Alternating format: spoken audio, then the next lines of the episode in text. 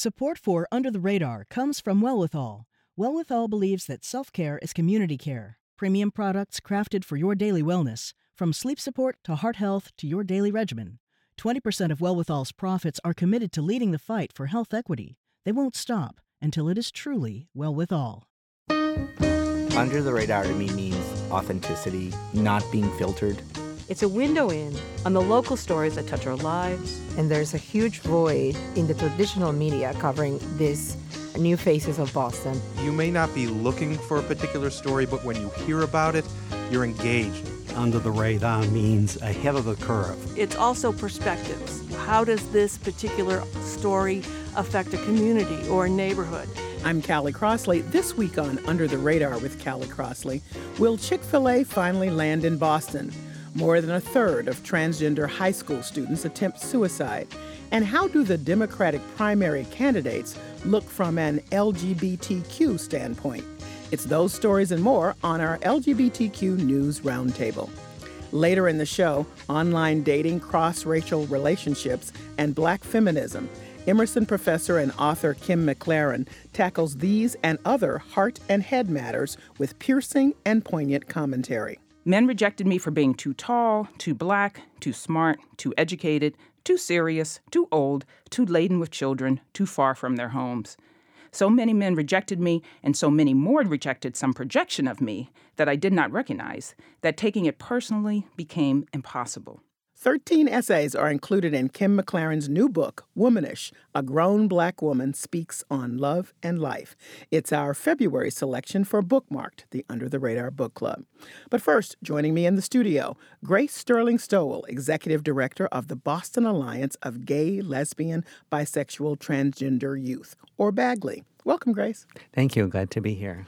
Also joining me, EJ Graff, journalist, author, and managing editor of The Monkey Cage at The Washington Post. Hello, EJ. Hey, Callie. And finally, Janson Wu, executive director of Boston GLAD, GLBTQ Legal Advocates and Defenders. Hello, Janson. Thanks for having me. Well, I'm glad to have all of you. Um, once again, we've had an incident that has reached national attention because the person that was in the middle of it is an actor pretty well known to people. It's Jussie Smollett. He is a lead actor on the Fox show Empire. Now, on the show, he plays a gay character. For a long time, he had not said what his sexual orientation was, but he did open up about his sexuality after an appearance on The Ellen Show. Let's take a listen. There is no closet there's never been a closet that I've been in. I don't own a closet. Right. I have a dresser. Right. But I don't have a closet. Right. But I have a home and that is my responsibility to protect that home. Right. So that's why I choose not to talk about my personal life, but there is without a doubt no closet that yep. I've ever been in. Yep. And I just wanted to make that clear. All right, so that's Jussie coming out for the first time to Ellen DeGeneres on her show. Um, he was in Chicago coming home from a club at 2 a.m. and was beaten up. Not only beaten up, but it sounds pretty bad. The police have already uh, described it as a hate crime. He had a noose around his neck. He says they screamed at him, you know, this is Trump's country or make America great again, or some variation of that. And they poured bleach, I guess, on him. So they're oh. they're still trying to figure out everything that happened. They don't have any video in that particular part of the city. So I've wanted to talk to you about the specifics of the incident, surely, but the larger problem of this is something we hear about, but I think we can say safely that this is happening still, um, still. around the country. Increasingly, not mm-hmm. still. Mm-hmm. Mm-hmm. Absolutely. I was thinking this morning about it that he is it can be so awkward to use sociological terms in ordinary conversation, but right there we have such a painful example of what they call intersectionality, mm. right? He he was targeted not just because he's black, not just because he's gay, not just because he plays black gay man on mm. TV, but for all of the above. If you're in more than one despised identity, you're a bigger target than other people, and uh, the the noose is so horrifying to yeah. me. That's my guest, EJ Graff. Janson, I said still because I think many people think, well, at least in the question of gay in the bigger cities, haven't we moved beyond this, you know? Unfortunately, we haven't. And as you know, uh, EJ was saying, I mean, this is an increasing problem. Uh, you know, we've seen hate crimes against all kind of uh, targeted communities, but including LGBTQ communities, really skyrocket in the last few years, including here in Boston. Um, there was just a report from the FBI that tracks this data to show um, that incidents of hate crimes against LGBTQ people, particularly LGBTQ people of color, have really risen in the last two years. And I think that it is, should be no surprise to anyone that part of the cause of that increase is the political climate that starts at the top. Grace, does something like this on a larger national stage make people more aware of it? What does it do, actually? Well, I think so. And I think, you know, it, it speaks to the, the climate when we have our, our, leadership at the highest levels in the federal administration saying things that are inflammatory, that uh, seem to uh, encourage or tacitly encourage this kind of behavior. And so it's not new. It's still, it's, obviously, it's continuing and it's increasing. But I, what I see is people feeling more emboldened, feeling like, apparently the quote in this incident was a reference to Make America Great mm-hmm. Again. Mm-hmm. And so there's a sense that if the president of the United States is somehow supportive of what people are doing, that, that somehow it makes it okay. So all communities are under attack that have historically faced discrimination and violence, and only more so. And um, that emboldening mm-hmm. will only be worse by what I imagine will just be silence from the administration mm-hmm. about, you know, the use of his own campaign slogan in this horrific incident. Right. Um, I just one other little piece of this many of the stars who work with Jussie on the show and other people and musicians and actors have come out particularly to say this is our friend oh my god what's mm-hmm. going on and kevin hart who is a comedian came under some scrutiny because he was named to be the Oscar host and then a whole raft of homophobic tweets or comment. I guess he has a part of it in his show, which I didn't realize that it was a mm. it was a standard piece of his show to talk about what he would do to his son if he thought he was gay. So he came out. I mean, he's apologized for it. It was back and forth about it. He's not going to be doing the Oscars. He came out and sent a note saying, "Oh my God, this is horrible. There should be none of this. Choose love." But the backlash from a lot of people was, "Well, this is why these kinds of quote jokes matter." Yeah. And I wondered how, if you all want to respond to that.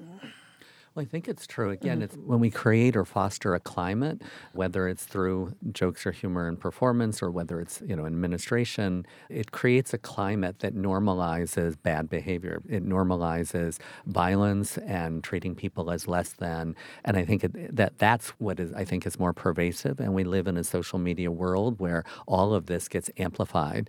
And so I think the marginalized communities we're all feeling under attack, and this kind of thing sends sends a, a message to all of us, whether we're directly impacted or not, that we're all at risk. And I work with young people, and so young people in particular are seeing all of this, and and they have their lived realities in their communities or on the streets day to day.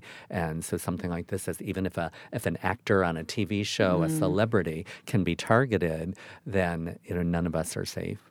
And and we should emphasize that the police are saying that they feel that he was targeted.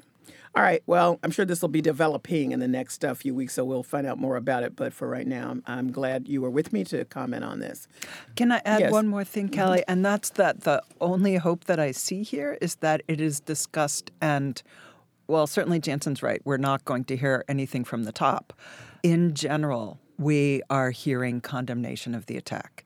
And that is such a change from the thousand years ago when we were young. we all remember people who were killed, mm-hmm. and no one but other gay people knew. Mm-hmm. So there's there's some progress. Mm-hmm. Well, thank you for adding that. Let me move on to a very recent report by the uh, Centers for Disease Control that nearly 2% of high school students identify as transgender, and more than a third of them attempt suicide. Grace, this is where you live. You work with mm-hmm. transgender young people. Mm-hmm. This surprise you?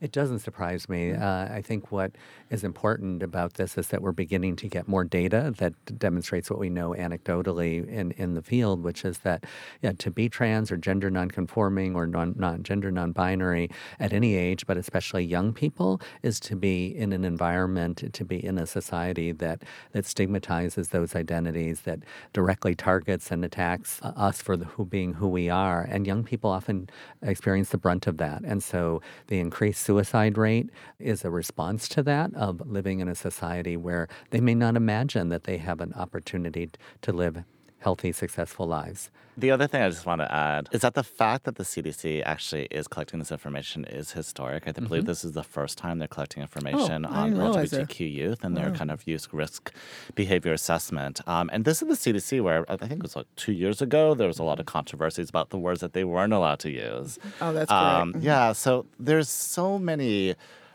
issues of concern that get a lot of attention. Um, and I just want to kind of highlight the importance of other news um, that has real impact um, on everyday people's lives, where we need people's focus, we need people's advocacies, we need people's voices. And just the fact that the CDC was able to issue this report, I think, is uh, just a huge victory. they're calling the the findings of this report groundbreaking. So I don't know if the scientists were even shocked themselves to find this routine response to and the struggle for these young people. Mhm. Well, what I was going to say is this is, in a way, the the other side of the coin of the Kevin Hart comment that you pointed out, right? Some of the reaction to saying it's hateful to be, and I'm going to say queer, but and I'll come back to that for a second. To be queer is attack, and some of it is self attack.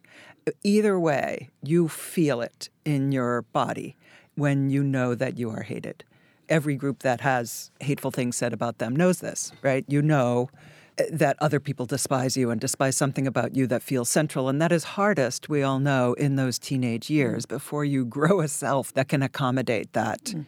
other people don't like something about you. I mean, by the time you get old, you're like, yeah, right. Mm-hmm. But not then.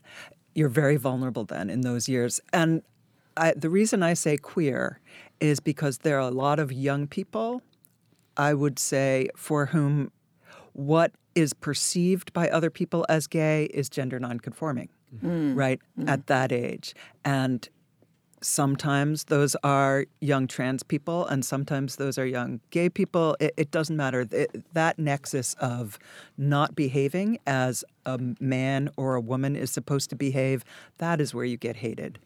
Um, And we're talking about traditional, you know, behaviors. Yes, quote it's unquote. all in quotes. Yeah, lots right. of quotes. here. Yes, right. Yes, uh, that is what gets perceived. That's what's called gay by 11 year olds. Oh, that's so gay. Mm. Now we identify that behavior as gender nonconforming. When I was young, you were you were still calling it, oh my God, that's so gay. That's the target. And that's what we have to be kind to. And I think also we want to, if we put this in even a broader context, because there's a lot of concern about young people and suicide, period. Mm-hmm. Yeah. So mm-hmm. if the CDC is narrowing in on a segment of the young people to say, okay, this is really troubling, these numbers are higher still, and it's something to pay attention to. And they don't offer any, nor is that their job to figure out, you know, how to address this. They're just pointing out, here's where we are, and people who are concerned about this uh, need to be paying attention. And maybe should say, yes, let's have trans people in the military. Well, that's my next story. because there has been a reversal of former President Obama's 2016 lifting of the ban of, uh, or making certain, making it comfortable for transgender people to serve. And now uh, President Trump put a ban in. Um, there had been some back and forth legally in the most recent decision, five to four, by a very conservative court. Janson said, okay, we're reviving it. It's not in place just yet while many things are worked out from a legal perspective or not. It's unclear are the people who are there in the military, uh, do they leave now? I mean, what happens?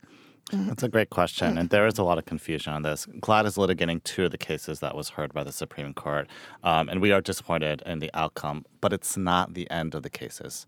So, what did the court do? The court did two things. Uh, first, and this is good news, it refused to actually hear the cases. The administration had actually asked to leapfrog the normal kind of appellate process and have the Supreme Court just decide this once and for all. And the Supreme Court said no. We want this to go through the normal litigation path.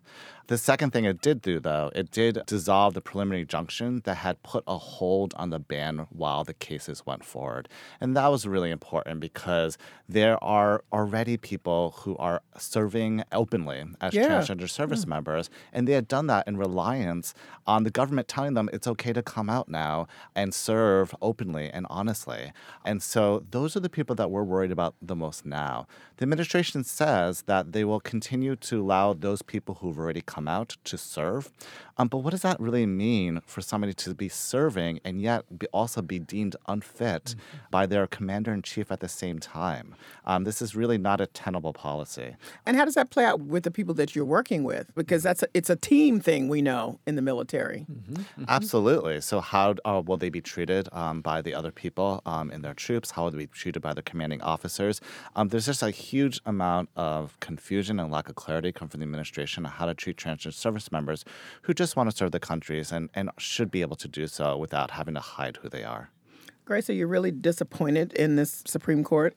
Yeah, absolutely. That it, Janson said it very well. It set up a dynamic that is devastating for people who are in the military, uh, devastating for people who would like to be in the military, serve in the military.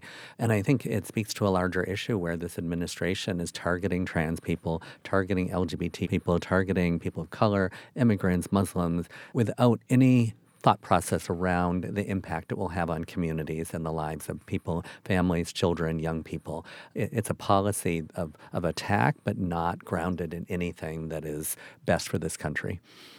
If it stands, EJ, what happens? I mean, eh, eh, just your response to that. Let's say that after all it's said and done, people just get kicked out, the ones who have come forward. Well, I think I, I, was talking to one of the lawyers on background, so I can't say who, yesterday, who told me that, that they're not going to kick, get kicked out, but they can't, at, at least as it stands now. Well, that's right now, but I mean, but, if, but I'm they're, saying they're just if, not yeah. going to be able to advance right. or enter the military. If, if you're in the Naval Academy, you can't then go into the Navy. Right. So I don't know. I have hope. I don't think it will. I was asking the question, what happens if it does? That's that, that that's my question. Then, then well, if it we? does, yeah, yeah. If it does, Mm. watch for no women in um, combat situations. I think Mm. what the administration is doing is, yes, it affects us all as LGBT people. It also is it's backing that traditional or conventional, let's say, vision of men and women, gender separation, different kinds of people. It's in a much broader way. So this is also a front in anti-feminism Hmm. and saying, you know, no, women are like this, men are like that. So watch for women to be pushed out as well. And, and if I can just add one more thing, um, it's also kind of a mark of equal citizenship. You know, there Mm. have been historically targeted groups that have been excluded from the military for very specific reasons because they were deemed second class citizens African Americans, women, gay people, and now transgender people. And so, one of the lasting impacts, should this ban continue, is just the demeaning of transgender people as second class citizens. Right. And I think it's a Yeah. test. I think that the, the transgender community is a low low hanging fruit, and if they're successful, I, I agree with what it's just Yeah. going to keep on going. If you're just tuning in, this is Under the Radar with Callie Crossley. And I'm Callie Crossley, and here with me are Grace Sterling Stowell of BAGLY, EJ Graff of The Monkey Cage from The Washington Post, and Janson Wu of Boston's Glad. And we're discussing all the latest LGBTQ news you need to know. So, years ago, the late mayor, Tom Menino, rejected Chick fil A's attempts to build a uh, facility in Boston. There are some in Massachusetts now. And most recently, Mayor Marty Walsh has said, well, I think they've changed sort of their orientation. This all stemmed from the president of the company making some comments against same sex marriage and gay folks in general. And he hasn't said anything since then, but that was enough to give a lot of people pause. And there has been a formal and informal, I think, boycott by a lot of folks for Chick fil A wherever you live across the country. And so it now stands to be moving into downtown Boston. Your thoughts, Janson? I mean, should Chick fil A um, come to Boston, I mean, I think they'll be robust and I think ultimately healthy, you know, discussion and debate about their policies and the statements that they made and what amends they will make for those statements. Um, and I think that's actually good for democracy. Um, I Mm. think it's good for democracy for us to be able to debate uh, that, um, to be able to boycott, um, make our voices heard, both through protests as, through, as well as through our wallets. I mentioned that uh, Mayor Menino felt strongly enough about it to write a letter and to Chick Fil A and say no. Let me let everybody take a listen to Marty Walsh discussing his stand on Chick Fil A coming in. Um, you know, Chick fil A has gone through a process here uh, in the community, and, you know, I've been kind of paying attention to see what the story is and, and what's been going on, any feelings we have. I have not heard anything negative about Chick fil A coming in. So, Well, according to Think Progress, an article from last year, I think, they're still donating quite heavily to, uh, I mean, they do wonderful work, their foundation. I, I looked up their uh, 1099s. Wonderful work with a lot of homeless and um, underprivileged youth, foster care youth. Um, but some of the organizations they give you give to are virulently anti-gay, and I would feel horror at a gay person ending up a gay child ending up in one of those facilities.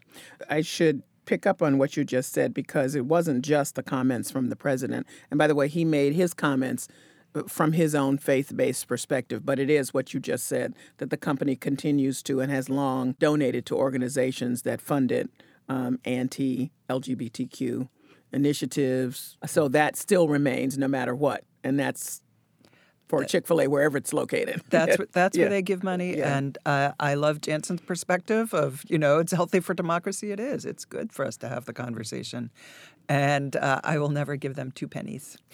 All right, Grace. Mm-hmm.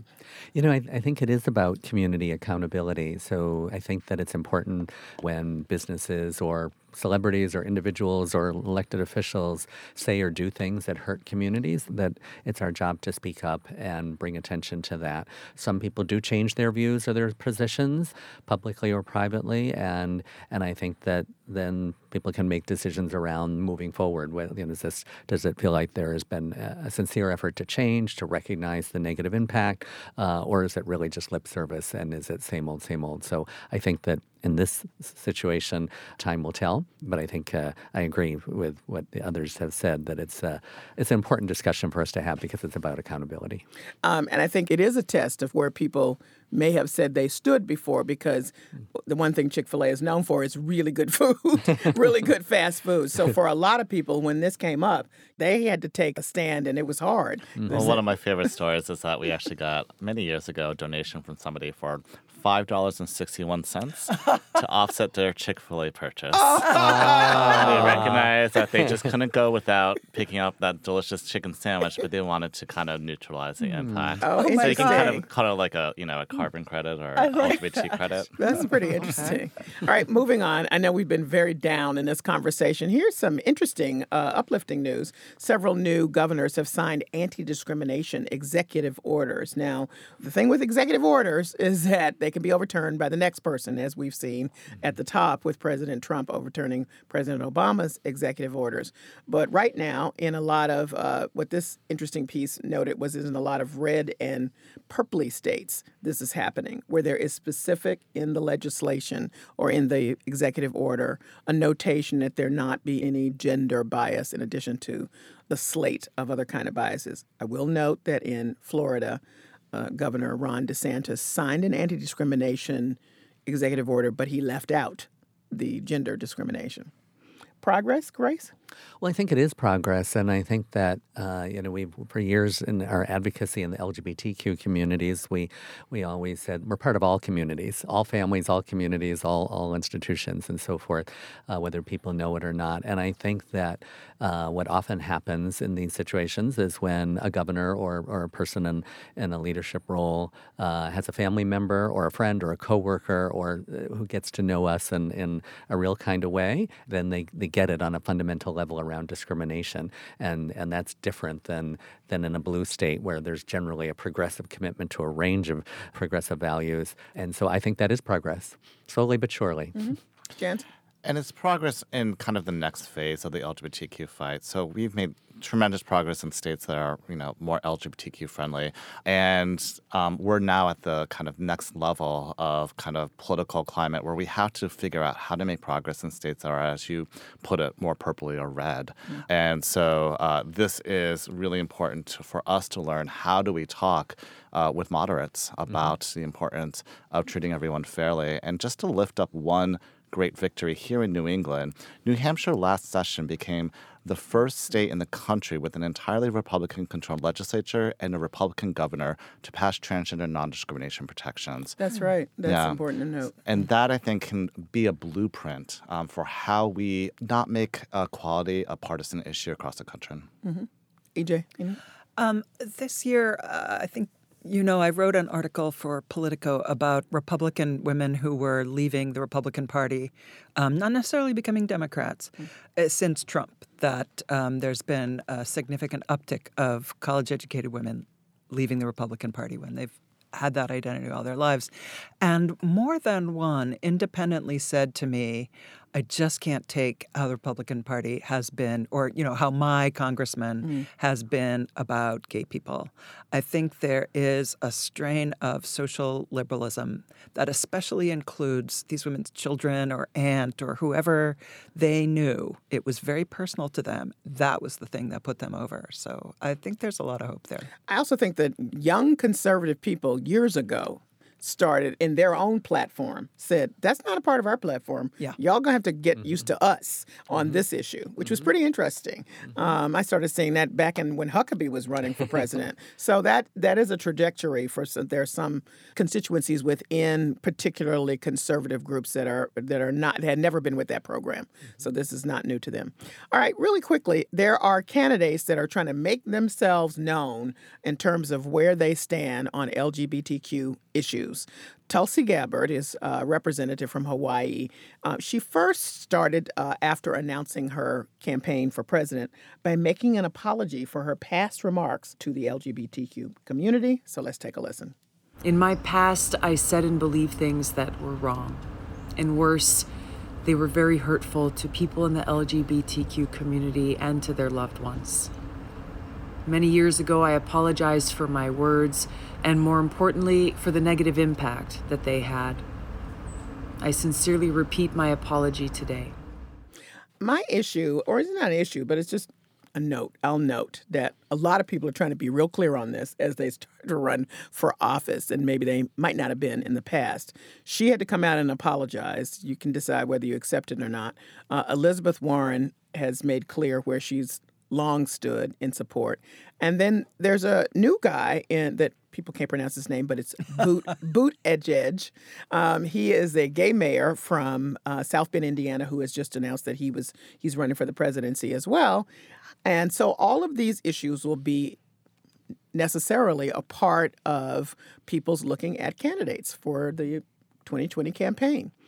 So how do you feel about A, Tulsi Gabbard and apologies or just past mm-hmm. behavior apologies in general when it comes to this, and whether or not this has to be something that uh, candidates have to pay attention to and address in a very significant way? GLAD, you know, does not make any endorsements either yeah. way when it comes to electoral campaigns. Um, but I will comment on the apology, um, and not just with regards to Gabbard's apologies, but you know, just I mean, this is something that we're seeing more and more mm-hmm. as we've been talking about. There's been progress in society about what's acceptable, what's not acceptable, mm-hmm. and for me, I truly, deeply believe in the uh, in the importance of people um, to be able to evolve in their opinions. Um, and so for me, it's less about that original sin, um, but about mm, what they do okay. after that to make amends. Tulsi Gabbard's apologies sounded sincere to me, and what I would like to hear next is what is she going to do for mm, the LGBTQ mm. community? Does she really get the challenges that we face? What are those policy recommendations, and will she go to bat for us? Okay, EJ. Yeah, well, as I'm sure all your listeners can tell, we are all nodding our heads fervently as he speaks. Of course, every, people change, and especially on LGBTQ, RST, WXYZ. No, there are not really that many letters. I just want to be clear. I am mocking us. We've all watched people change in our personal lives and in, in political life, and that's that's fine. Although I, I dislike the use of the word hurtful the hurt isn't the thing to look at it's the harm mm. it's mm. harmful mm. in all the ways we've been discussing this all this time so harm is what i want to focus on not hurt yeah all right grace can anybody running for office now not address these issues well, I th- certainly think it's a measure of progress that so many uh, politicians are feeling like they, they have to address. They either have to make a statement or or if there's past behavior or actions that, that they need to apologize for. So that's progress. Uh, I think it will be an interesting question uh, around you know the sincerity of apologies and what that really means, as Janson said. So how is that backed up? You know, is it is it really just they feel like they had to apologize and then they don't want to talk about it again, or are they going to become strong allies in recognition of the issues facing our community. So it's a good thing that we're now seeing this, and uh, time will tell as we move forward. Uh, you know who who is sincere and, and actually becomes an advocate for the communities that they might previously have, have harmed. And I agree that yeah, it's not about hurting our feelings, although that's never a good thing either. It's about the true negative impact and harm to communities. All right, I'm squeezing this in, and I want you to give me some quick answers. We get letters often from people saying, Why is it LGBTQ roundtable? Shouldn't it be LGBTQIA? And you just made fun of this, and I'm glad it was you, EJ. I did not make fun Better of this. Send the I know, letters to. EJ. I just need a read from you all, you know. And some people just say LGBT, period. So where are we? I think we're everywhere, and I think that's a wonderful place to be. I mean, nobody speaks for the entire community. Um, we are broad, we are diverse. you We know, are argumentative. We are argumentative. Perhaps one day it will be the norm uh, to have, you know, X number of letters, or we choose one word that encompasses everyone. Um, what I will say, though, um, and I'll just kind of talk through GLAD's process for a second. Um, GLAD was founded actually as uh, gay and lesbian advocates and defenders at a time when very few organizations had the words gay and lesbian in their names. Uh, for very radical then. important, it was radical. Um, and in fact, when our founder, John Ward, um, filed his first brief in court with the name gay and lesbian in it, uh, he wasn't sure that the court would accept it. We also, that was our DBA, but our legal name was actually Park Square Advocates because we were worried about people who were closeted but wanted to write us a check but didn't want to write gay and lesbian That's doing it. business as, by the way, if Doing people wondered business what. as. Okay. Exactly. yeah. A few years ago, we decided to change our name. We kept the acronym GLAD, but we changed it to GLBTQ Legal Advocates and Defenders. And so we can keep the GLAD at least. And that was really important because we want people to be able to see themselves in the organizations um, and to reflect the work that we've always done. So names will always continually evolve. I think that's just the nature of communities, that's the nature of movements. And I think that's something that we can all embrace. All right. And any? Do you feel strongly? Yeah, well, BAGLY's had a similar. BAGLY's founded just two years after Mhm. GLAD, so we were founded as the Boston Alliance of Gay and Lesbian Youth. And similarly, we've always served a much broader population, and now we say Boston Alliance of LGBTQ uh, Youth. Uh, our acronym no longer fits our name, but but it's really about inclusion. And as, as communities, if they're not feeling connected, not feeling represented, we add the letters. We we come up with new terms that are more perhaps more inclusive. But the most important thing is that individuals and organizations are really backing that up again with it's not cosmetic. It's not just adding a letter, uh, but saying, but what are you really doing for that the community that is represented by that letter? Last word, EJ. Uh, We're just queer. I mean, uh, the letters are always going to change because the part of the identity that doesn't fit the larger society is going to shift. When I was young, what was especially hated was loving someone of the same sex. And the gender identity was slapped with that, the gender nonconforming. I was not a girly girl. I'm sure you're shocked to hear. So while you might have felt it there, you were attacked on the other. Now that switched a little bit. It's a little more okay to care for someone of the same sex, a little more, little. But it's it's almost worse to be gender nonconforming than in the old days when everyone was just everyone wore jeans. Where the hatred is is going to shift. So which letter you're going to emphasize is going to shift, or which identity you're going to fight about or proclaim because you're mad that it's, despised. That's going to change. So the letters are going to keep changing, but we're we're the unusual group. So however you want to call us, uh, you know, as long as you donate to GLAD, we're fine. And BAGLY. All right. Thank you. thank you all for joining me today. Grace Sterling Stowell is the executive director of the Boston Alliance of Gay, Lesbian, Bisexual, Transgender Youth, or BAGLY. EJ Graff is a journalist, author, and managing editor of The Monkey Cage at The Washington Post. And Janson Wu is the executive director of Boston GLAD, GLBTQ Legal Advocates and Defenders. Coming up, Kim McLarin's been thinking a lot about love and life lately. Now she's sharing her stories and lessons learned in a volume of 13 essays.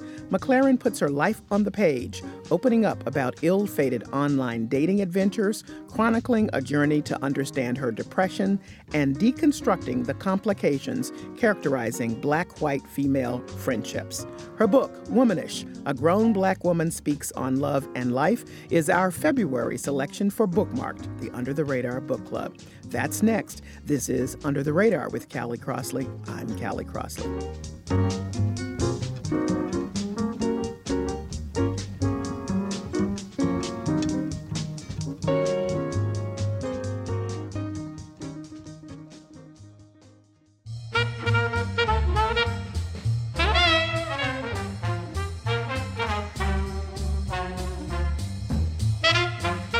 I'm Callie Crossley, and this is Under the Radar with Callie Crossley.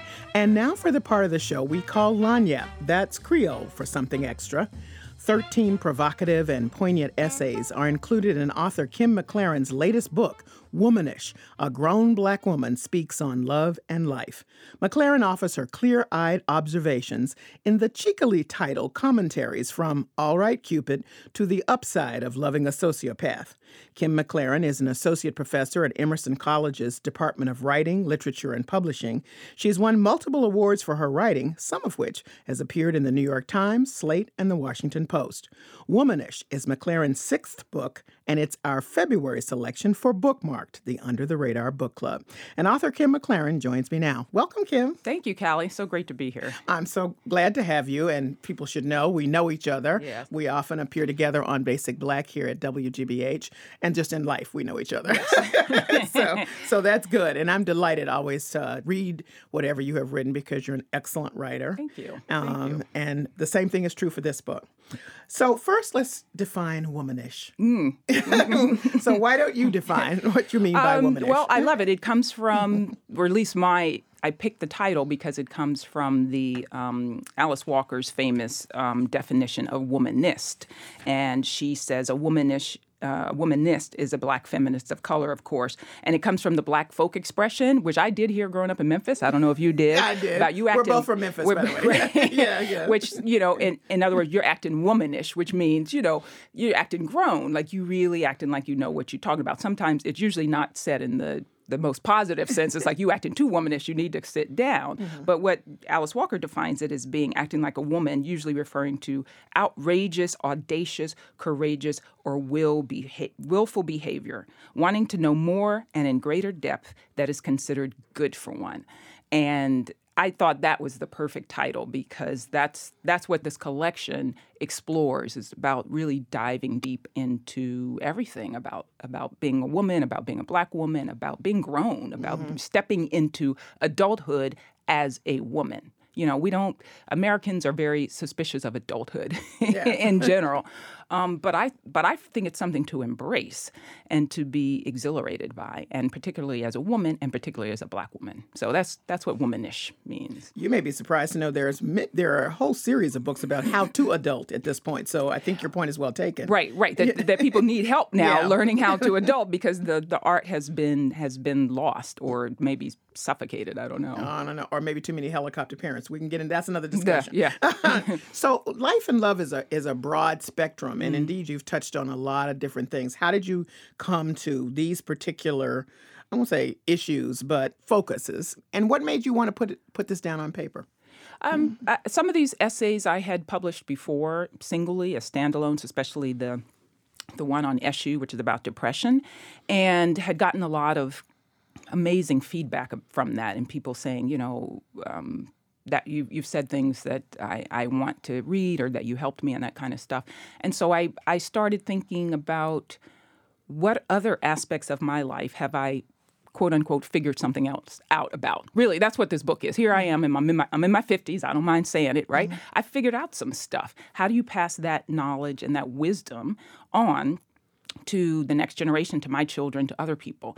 So I looked around at the other issues that I've begun to figure something out about and did some other essays to touch on that about motherhood, about dating, about love, about um, depression, about relationships with white women. And so that's how the collection came together.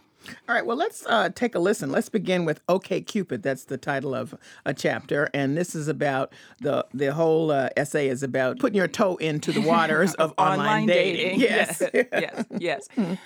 Um, do you want me to read some? Yes, please. Yes. Start from, So I'll, I'll just say that this is about because there's the theme that online dating is not for Black women. That it's that it's that it doesn't work for us. So that's what this was about because it worked for me, um, but not in the way people might think it is. So I'll just read from this. When I finally took the plunge into online dating, the waters were indeed murky. Some men looked at my profile and declined to message me, or did not respond when I worked up the nerve to message them. Some men made clear in their profiles that they did not find black women attractive. Other men straight out told me I was not for them. In isolation, these slings and arrows are wounding. In quantity, they don't so much thicken the skin as make porous the ego, allowing passage straight through. Men rejected me for being too tall, too black, too smart, too educated, too serious, too old, too laden with children, too far from their homes. So many men rejected me, and so many more rejected some projection of me that I did not recognize, that taking it personally became impossible. It was either embrace the profound truth that rejection is not personal, neither at bottom is love, but that's another essay, that regardless of what another person says or does, it is not about you, or stop getting out of bed. I kept getting out of bed. Many men passed me over, but many, many more, and I mean hundreds of them, perhaps even a thousand over the years, I lost count, pursued me. Tall men and short men, fit, not so fit, much older and much younger, smart men and not so bright, teachers, lawyers, bankers, telephone linemen, construction workers and snowplow drivers, website designers and other vaguely techie guys, a movie producer, a bricklayer, and at least one plastic surgeon. He was creepy. Black men and white men and Latino men and even Asian men, if you count Papua New Guinea and the Philippines, both of where I seemed, for some unknown reason, to be especially popular.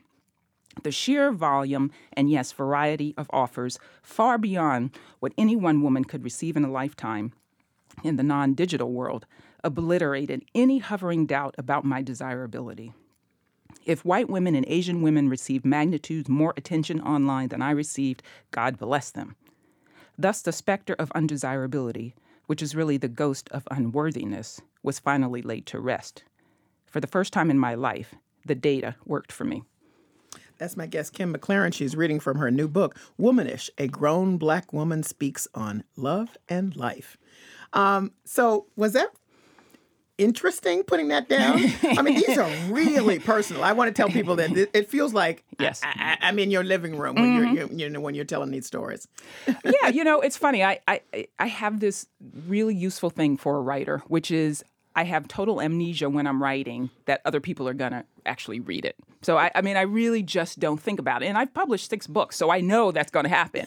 but somehow, whenever I start a new book or a new essay or anything, I forget that other people are going to read it. So I'm just writing really to get as close to the truth of what I know and what I think and what I'm trying to find out as possible.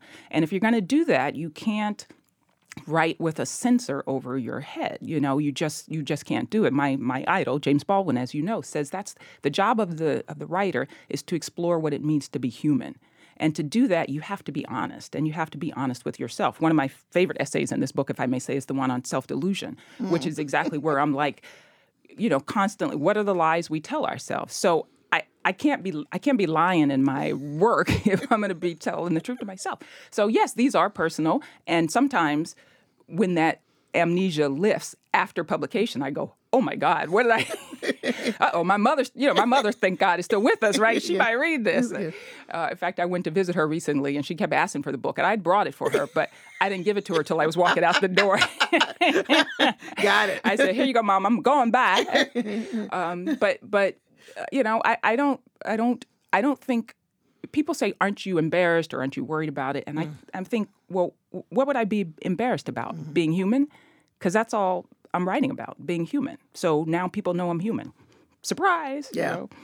Well, the reason I, I mention that is because it is so personal, and, and of course, everybody can have the experiences. We're all human, as you say. We all, you know, go through some, on all of these things, but we can't write it so well, Mm. so that it has a resonance. By the Mm-hmm. way, the the chapter about uh, delusion is uh, one that I realized. Hmm, I live in Callie land a lot. this is speaking right to my delusion. Maybe I want to turn the page. some delusions are necessary, right? Maybe I need to turn the page here. um, but I, I, because some of the stuff in here is tough. So, Yeah. um, one of the the the pieces that are really powerful to me is you really talk about depression and how you've dealt with it. You know, from a very um, young age until you know adulthood. Yes. Um, lots more people are out front now talking about this, but still, I think it's it's something that people are not accustomed to to reading about. You know, uh, from a regular person. Yes. You know what I mean? Yeah, Mhm. I, I think that's true. And I when I, I that was the essay I published um, in a in the New England Review of Literary Review, which is a very wonderful and I was and prestigious review, and I was very pleased to be published there. And I got a lot of feedback from that, um, all positive, but from some you know people I know, and ironically from people who see me on Basic Black, who say. I thought your life was perfect. I- You know, I see you sitting up there on TV, and I was Wow. shocked. You know, I've had I had literally had people say that to me, and I'm like, uh, the again i'm human right um, so and, and especially for black people you know Mm. depression is still a subject that has some shame we've talked about this on the Mm. show some mental health issues and that's deadly. You know silence around these issues is deadly. So it was not hard for me to write about. It was necessary. It was therapeutic. Um, it was but it's not therapy. It's therapeutic but not therapy. Mm-hmm. writing is not therapy but it can be therapeutic. Um, and if it can help someone else which i know it did then that's you know that's all gain. Well, I definitely want you to read uh, a little, uh, a, a, an excerpt from that chapter. Um, and you named your depression, by the way, so you should explain that. That's why the, the title is Eshu Finds Work, Right. because you really put me there in, in the moment of your struggle. Yeah, I named it after um, Eshu, who is the trickster god of the Yoruba people. Um, uh, you know, um, who kind of mediates between um, the people and and the higher power, and is always playing tricks. And and the, my depression when I was in it came to have a kind of personality in that way. That way, I mean, and, and also a a kind of it's not all the thing that people who don't have depression don't understand is that it is it is in some ways comforting, which is why it's hard to let go of because it also, especially if you've had it all your life, which I have, it defines who you are. Um, so getting rid of it is a, is a kind of a, you know twofold experience. So All right, well, here's a, um, let's have you read from uh, that chapter. okay, this is about uh, a couple pages in. Near the bottom of the tumble, I began calling on people for help. This is almost always a mistake. One has to be very careful who one talks to in the midst of a depressive episode. Not everyone is your friend, not even your friends.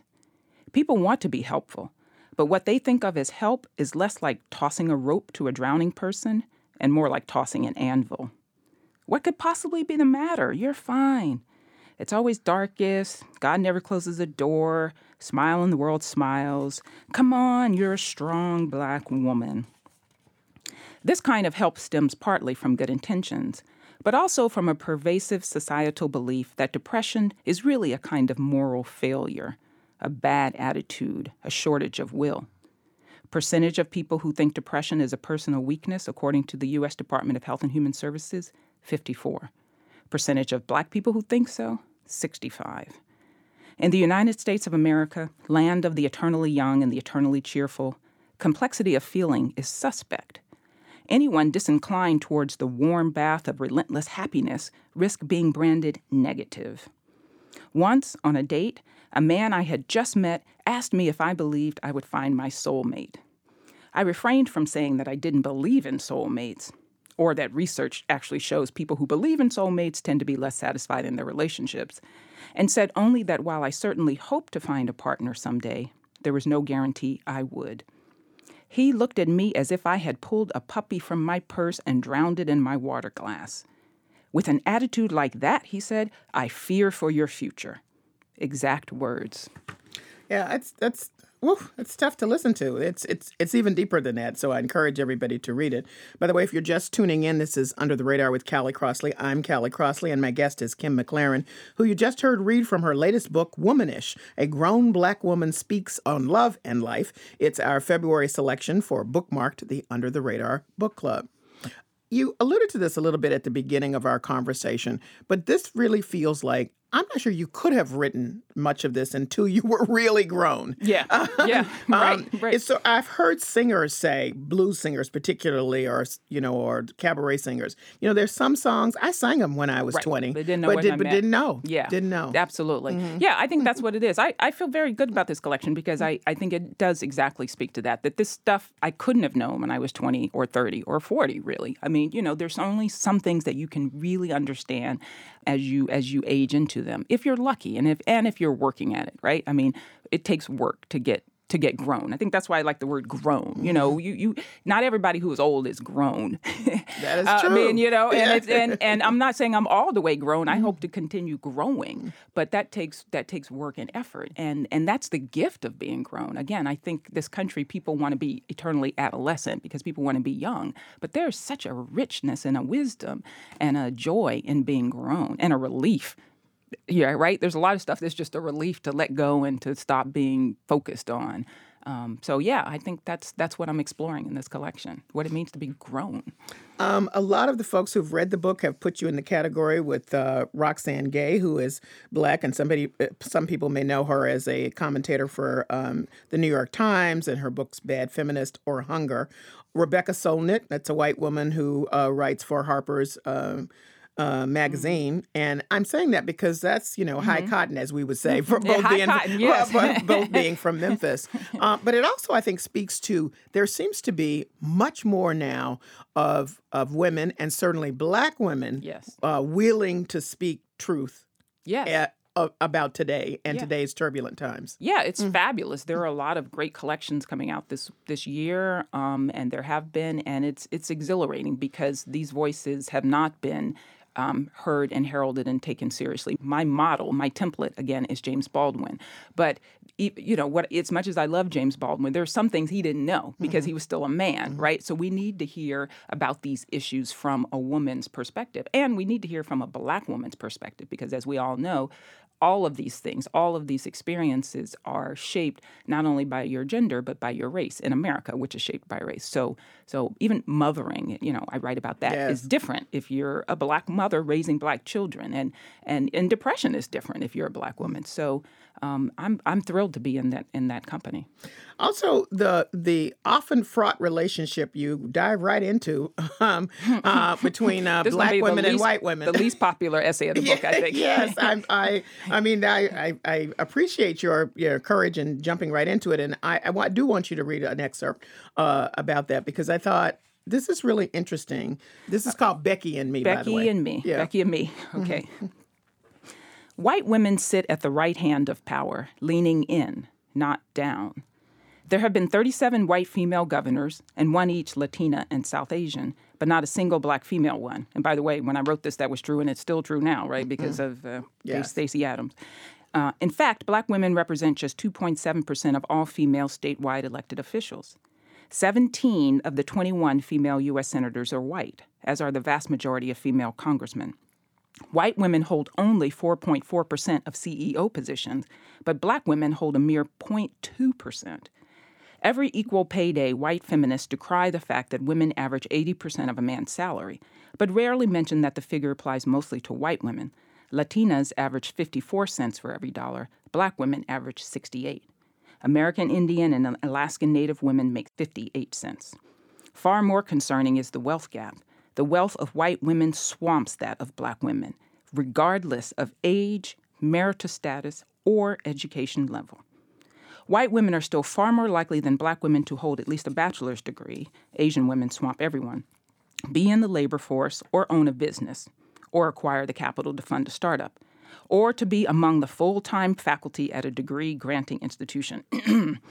in other words, even doing the right things doesn't help black women a shred as much as it helps white women. Yet rarely do white feminists take up the greater cause of black female inequity. white women are among the most vocal and vociferous opponents of affirmative action, despite being equal, if not greater, beneficiaries. White feminist heroes like Sheryl Sandberg come late to the acknowledgement of intersectionality, if they come at all. In her manifesto, Lean In, Sandberg admits the privileges afforded by her class and education, but sidesteps the privileges of whiteness while encouraging other women to lean in. The first comprehensive report on women in the business world by her organization did not even bother to break out data on women of color, data which, by the way, really sucks. This is what black women know. When push comes to shove, white women choose race over gender every single time. The election of Donald Trump with 54% of the white female vote, but just 6% of black women, is just one damaging and damning example. There are many, many more. Recall how slow white feminists were to come to Michelle Obama's aid when she was being savaged during the 2008 campaign. How quick they were later to jump on her for not being feminist enough. How absent are their voices when black women are being shot and beaten by cops. Yeah, you know, one of the things that, and that's um, my guest, Kim McLarin, from her book Womanish, A Grown Black Woman Speaks on Love and Life. I, I wanted you to read that because um, what you do in, the, in many of the essays, which is part of your, your reporter background, is you give us some data to think about, but it gets very personal about um, how that's played out in your life and in the lives of, of many other black and white women. Now, I want to say, and people should know, you have a lot of white friends. I do, right? so, so is there people listening to this going, "Whoa, what right. does that mean?" yeah, yeah, and you know that's always an issue when you when a when you take the risk to try to again yeah, write yeah. honestly about mm-hmm. race, right? And people and mm-hmm. the people, and that's been my issue all my life. So I worry about it, right? Mm-hmm. Because um, the people who are the most, you know, calling me, you know, whatever. Mm. And I say, it's ridiculous. I have far more, you know, it, the cliche, I'm going to say it, but it's true. Like some of my best friends are white, right? yeah. You know, I mean, and, and, you know, if you come to, if you have, if I have a party in my house, um, which you know, know. it's going to be United colors of Benetton up yeah, in there, right? Yeah. Um, but those are white women who are woke and who who acknowledge, you know, mm-hmm. some of these issues, and so we can have these really, we can actually, which is what the essay is about. It's about it's about how if black women or white women are to really get move into sisterhood, mm-hmm. what has to happen. And it's possible, but I know because I got some white sisters. Yeah. But most white women, I would say, are not really interested in doing what's necessary, and that's what the essay is about. And if that's uncomfortable, I'm I'm I'm not sorry. um, so, who's the audience? Um, as you see for the book? Hmm, that's a really good question. Um, I, I, think it's. I think m- much of it speaks to to Black women. Mm-hmm. I mean, I, am speaking to my sisters first and foremost, um, and I think um, it's also speaking beyond that to white women who who who want to know. It's speaking to people who care about depression. I mean, to care about. Um, um, the criminal and justice system. I do an essay in there about my about my nephew. Um, you know, I, I, I, think my core audience is, is my people, but um, I think, um, you know, writing about an individual experience, if you are honest, speaks to the universal. It, it, really does. That's that's what all good writing does. Toni Morrison said, "I write about the human experience through the Black experience," and that's what I'm. That's what I do too. That's what I aspire to do: to write about the human experience through the Black experience. So anybody who's interested in the human experience, I think, could benefit from the book. What do you want readers to take away? Um, I want them to take away a kind of uh, questioning of themselves, their lives, their choices, and their decisions, and understand that these all that the society we live in is shaped by all of our individual, and that every day we have a chance to make it better if we are honest with ourselves and our and, and each other about our practices and our and that all starts at in, in our own hearts. So, well, thank you very much. Great book. That's the right the reason the reviewers are describing it as bold and well crafted. Thank you, thank you, Callie. Kim McLarin is the author of Womanish, a grown black woman speaks on love and life. It's our February selection for Bookmarked, the Under the Radar Book Club.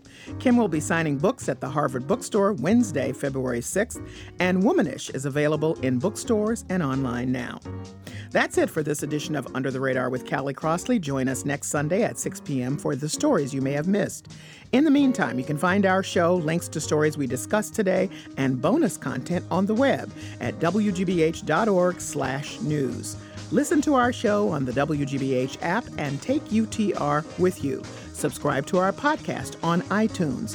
Please write to us at undertheradar at wgbh.org. Our engineer is Doug Sugarts. Francisca Monahan is our producer. Under the Radar is a production of WGBH.